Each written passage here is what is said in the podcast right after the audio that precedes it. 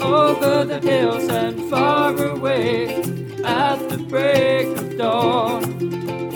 There's a place you can always stay with Blind Hog and Acorn.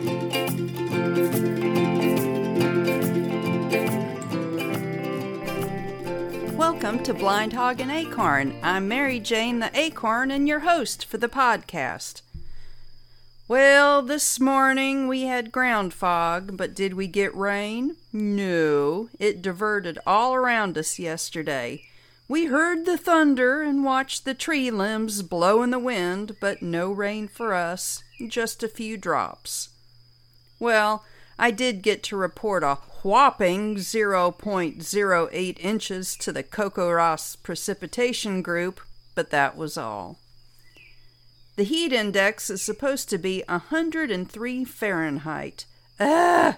Already it's thick and muggy.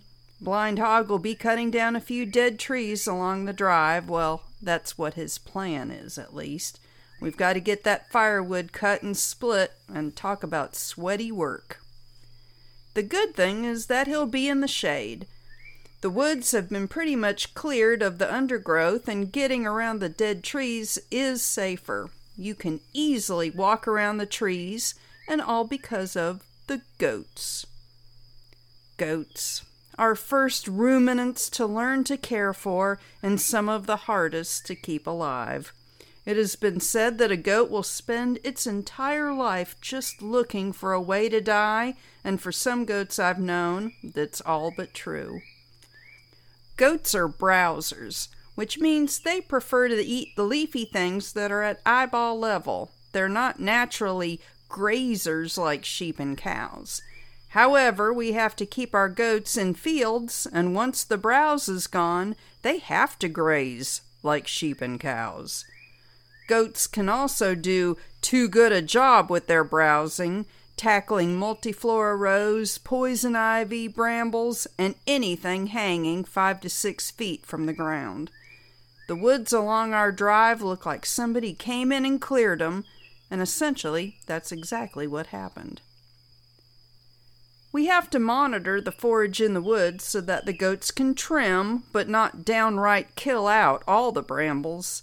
The paddock behind the house used to be full of multiflora roses, and we called it the rose field. Used to be full, not anymore. We couldn't even see across the field when we moved here, and now there's not one rose bush left. Problem is, once the goats begin to graze closer to the ground, they begin to pick up parasites. Worm larvae will crawl up the wet grass and concentrate in the dewdrops. Once the grass is dry, the worm larva supposedly dies. Our Spanish goats will wait until the grass is dry before they even head out to forage. I don't know if this is a learned behavior, as the older goats are the ones who decide when and where they'll leave the sheds and head on out to the fields. Fighting parasites is an ongoing issue. Goats are never truly parasite resistant, but they can be parasite tolerant. One study said 80% of the worm issues are with 20% of the herd, and I believe it. Kidding, nursing, weaning, they're all stressful on goats, and a stressed goat is even more susceptible to parasites. Parasites predominantly attack the gut lining of the goats, attaching themselves and sucking blood from the host. Some worms are also becoming resistant to the deworming agents like the MRSA germs. Some dewormers are safer than others, and others can kill a goat if even twice the dose is given. Protocols are constantly changing, and I keep a list tacked to the wall in the workshop above the box of dewormers. The other afternoon, I was feeling a bit drowsy on the porch, and I made myself an espresso. I usually try to avoid caffeine after the morning coffee, and the effect was just what I needed. Feeling energized, I told Blind Hog I was going to go out and see if I could bring the commercial goats up to the house and pen 'em. The kids needed to be worked. The kids needed deworming, vaccinations, and the bucklings all needed to be banded. It, of course, was 5 p.m. The goats were in the field and came when I called, all filing into the holding pen. I gave 'em a little feed as a reward, and once they gobbled that up, they were pushed into the alley. Blind Hog and I gathered our things 26 syringes filled with CDT vaccine already drawn up, a bottle of dewormer with the tubing and squirt gun attached, and a bag of green Cheerio like rubber bands for the bucklings, and the pink livestock crayon. We have a 16 foot wire panel, the same like what we use in the garden, that's attached at one end of the fence. We pull the other end around, and the goats can be trapped in a corner. It works great. We would run a few goats into the area, trap 'em in the corner, and grab the kids. The first one we grabbed screamed her head off. It was like we were trying to turn her inside out. She was so loud, our neighbor TC called, thinking a goat had its head stuck in a fence. I reassured her that no, it was just us, but it is nice when your neighbors listen out for you like that. Each goat kid got its vaccination for tetanus and clostridium a squirt of dewormer, mainly for tapeworms, and the pink mark on their forehead. The pink mark is very crucial. With all the kids looking alike, the tidy whiteys as I call 'em, we needed to be able to tell which ones we'd worked and which ones still needed to be grabbed. The male kids, the bucklings, were also banded. I have a tool with four prongs that will stretch a small rubber ring that looks like a green Cheerio. This is applied on the goat above the testicles in the scrotum and under the belly. The blood supply will be cut off to the scrotum below the band, and the testicles will die, dry up, and eventually the whole thing will fall off in a couple weeks. It is not my favorite thing to do by any means. With calves, we band if really young, but if they're more than a couple months old, I'll actually use a scalpel and denut manually.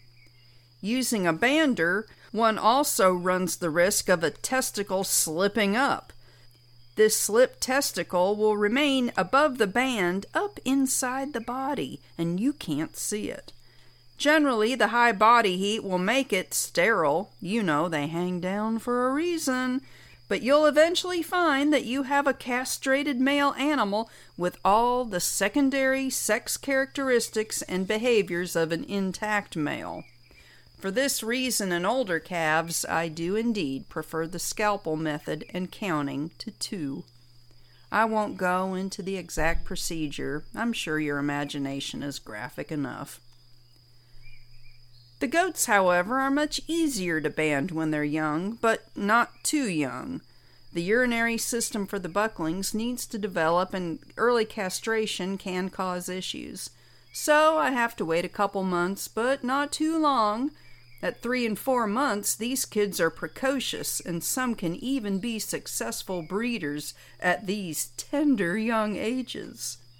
There are all kinds of different castrators, banding tools of various designs that are used for small, medium, and even bull sized scrotums. And then there are the cutters and crushers.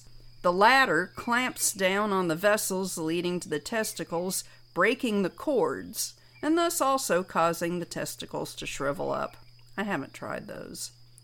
Why bother with castration? Well, aside from the pregnancy thing, banding the bucklings will allow them to stay with their sisters and moms. No need to pull them off at three months old, and no unwanted breedings. The bucklings, now called wethers, are eventually going to go to market. Now we can keep keep 'em around and let let 'em grow until the time comes to sell them. Summer is usually the slump in the market when the supply is high and the price is low and winter prices are generally higher when there's fewer goats going to market. Yes, goats go to market, same as beef, chicken, hogs, and lambs. Where do you think that meat for your goat taco came from? Goat meat is at the top of the world's most popular meat list. It's just not that popular in the United States. Fun fact if every goat in the U.S. was sold today and butchered, the annual demand for goat meat in the country would still not be met. The U.S. imports a huge amount of goat meat from Australia and New Zealand, and the prices just keep going up.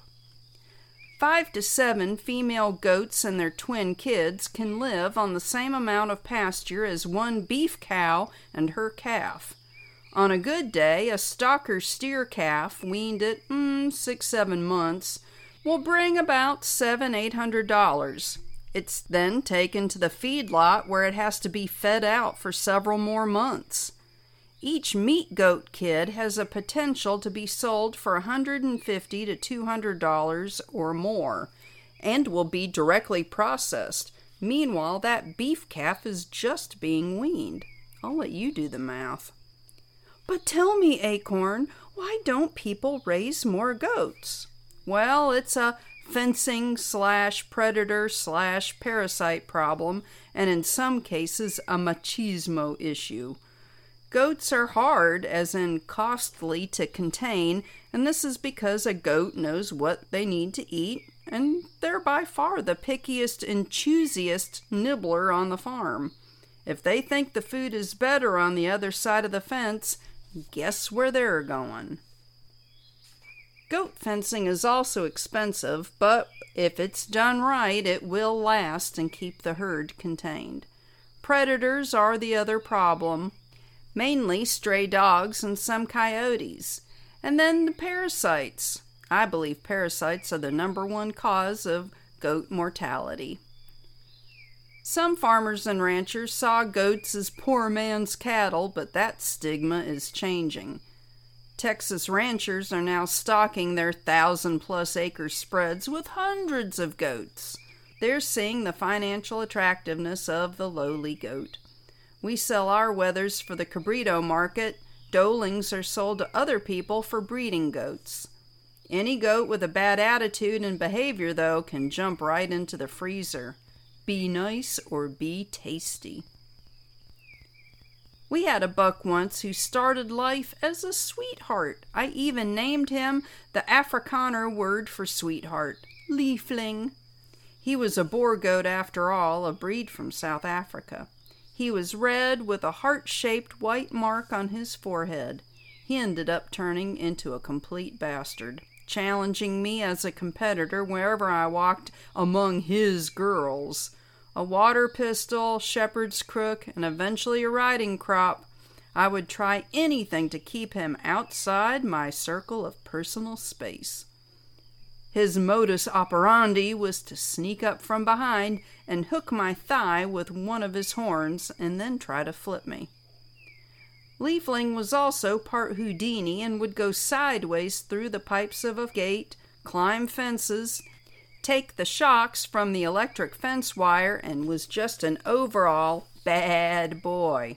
He took that ride to the market, where he meekly walked untethered behind a yard worker, off our trailer and down the aisle right into a holding pen. I knew by the way the guys were looking at him that he would get another second chance at a farm. Liefling looked really, really nice. And of course, unfortunately, he was also the most expensive goat I ever bought. Market prices are currently averaging about two and a quarter to three fifty a pound for live market kids. Premium market kids have even been hitting four dollars a pound. Replacement doelings can sell for a 150 and up, and some fancy show goat kids will literally sell for thousands of dollars, depending on the breed. Don't even get me started on goats for the big livestock shows. People will pay over $10,000 for a castrated goat kid just so Johnny or Susie can try to win a bunch of money. The problem is, the body style desired by the show people are of little use in real life for field goats who need certain physical characteristics to make make 'em good at doing the goaty things, not turning a goat into a sheep wannabe. A registered dairy goat doeling? Oh, they can be 250 and up depending on what the market will pay. In the early spring, you can find dairy bottle baby kids for about $25. Now that the bucklings are wethers, I'll plan on keeping them here until they're pushing the upper desired weight limits, about 50 to 60 pounds. There is definitely a sweet spot for the market size. That way I can sell the heavier ones early and hold on to those lighter ones for a while. We have 57 kids running around. Three doelings are already spoken for, as is the two year old black Spanish buck. I'm also planning on selling our French Alpine buck and breed all of our goody girls, dairy, commercial, and Spanish, to Fred and George, the Savanna twins. Fred and George are ultra laid back, not at all like Liefling the asshat. Savannas are a slightly heavier built meat goat, a little heavier than the Spanish, and are predominantly white, long eared, with black skin, which is great for their noses and under the tails where skin cancers can occur on pinky skinned goats.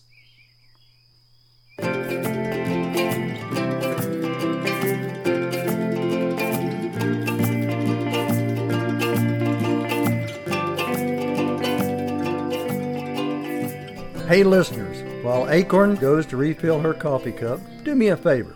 Subscribe to Blind Hog and Acorn Podcast and get new episodes. Go visit the website. While you are scrolling and clicking, www.blindhogandacorn.com and tell your friends about the podcast. You can tell them it's really funny or tell them it's so bad they won't believe it until they hear it. Acorn doesn't have many Facebook followers, and I might have three or four myself. Tell your friends about the podcast and help spread the word. Alas, what is this? Thunder? Wind? Here comes the cloudburst, and the rain has arrived. Walnut limbs are whipping around. The goats love their leaves, which are also a natural dewormer. The garden is getting a good soaking. I'm going to have to go out and see if the sunflowers and corn are still standing afterwards. Blind Hog rented a magazine we get from our local electric co op that if it be rainy on the 1st of July, it will be rainy off and on for the next four weeks. Well, I'll certainly go for that. The goats do not like rain. We have the two barns and several three sided sheds for them to get under cover. In the woods, they'll hunker down under the cedars. The dairy goats, though, don't seem to mind rain near as much as the Spanish goats. A few of our goats have the pleasure of wearing the crown of shame. These are goats who continue, as in more than once, to stick their head through the openings in the woven wire fence and can't back out due to their horns. Three are sporting the 12 inch section of PVC pipe gorilla taped across the base of their horns.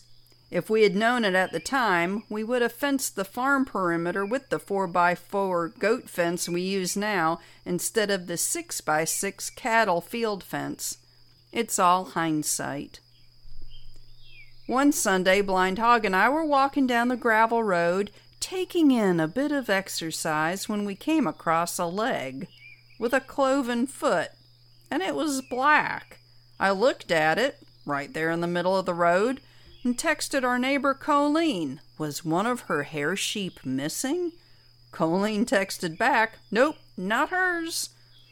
When we got back, we walked into the fields to check. I told Blind Hog, Well, you know, we've just got that one black, uh, goat, uh, oh no. Sure enough, there she was, head through the fence. She was dead, of course her back legs missing and the torso hollowed out. I got the game camera and set it up. I was curious to know who was feasting on our goat. I also had the great idea to tie the head to the fence and keep it in view of the camera. Next day I went up to check the site. The camera was there, but the goat vanished. I yanked the camera and came to the house, got the SD card out to preview the pictures. There was the picture of me walking away from the camera after I set it up, and another of me coming back towards it to take it down. Whoever took the goat, there were no pictures. The camera was not triggered by any other movement. So, goats, this PSA for wearing the crown of shame is for your protection. When we refence the farm, and we will one day refence it, you can rest assured that we'll be replacing the cattle field fence with the 4x4 goat fence. It just makes sense. I finally got around to planting seeds for all the fall garden the broccoli, cauliflower, cabbage, and beets. Hard winter squash is already coming up in its bed. I even planted a couple knuckles of fresh ginger in a planter pot. The ginger was nice and heavy with a few good eyes. I left it on the counter until two decent sprouts began to form, and into the dirt it went. I'm also growing pineapples. Pineapples are super easy to start. You just twist the tops off the fruit. Yes, you can twist them off, and then peel back several leaves from the core end. Leave the top to dry for a day or two, and then put the bottom, the core end, into the top of a glass of water. It'll root and then can be planted in the dirt. You might need to change the water every other day or so. I also realized that I was about out of elderflower syrup. The other evening, actually, it was the evening that we worked the goat kids, I went to pour myself a wee dram of sheep liniment, old Bushmills, to which I add a splash of elderflower syrup when I realized the syrup was about gone. Oh, whaley, whaley! I make two kinds of elderflower syrup, one with and one without alcohol. I have plenty of the vodka based kind. Think of a homemade St. Germain's. So I went out to get the blossom heads for the other variety. The umbels of the elderberry plant are like white umbrellas made up of dozens of tiny white flowers. They smell wonderful. Get the connection? Umbels and umbrellas. You stuff a bunch of the flowers into a gallon jar Add some sliced and juiced lemons, organic for this, please, as you've got to use the peels, and fill the jar to the top with a hot simple syrup, one to one water and sugar. Let it steep for a few days, strain and bottle. Voila! Blind Hog had asked me not a couple days before if I had enough syrup, and at that time I thought I did. Luckily, we're surrounded by elderberry plants and they're all in full bloom. That kimchi experiment from the last episode, well, it's now a week old. I should be able to jar it up into pints next week. It smells like it's fermenting. I guess we'll find out. I canned up some tomatoes and zucchini with onions and garlic. I just love that stuff. Blind Hog is not a big fan, and he manages to poke it down. I'll keep trying to pick the summer squash when they're super small, but one always hides until it is like way big. Big squash gets shredded for cookies and brownies. Blind Hog said he would actually prefer the summer squash cooked this way. I'll make a note. Well, I guess that'll wrap things up from here. Until next time, this is the Acorn. Take care.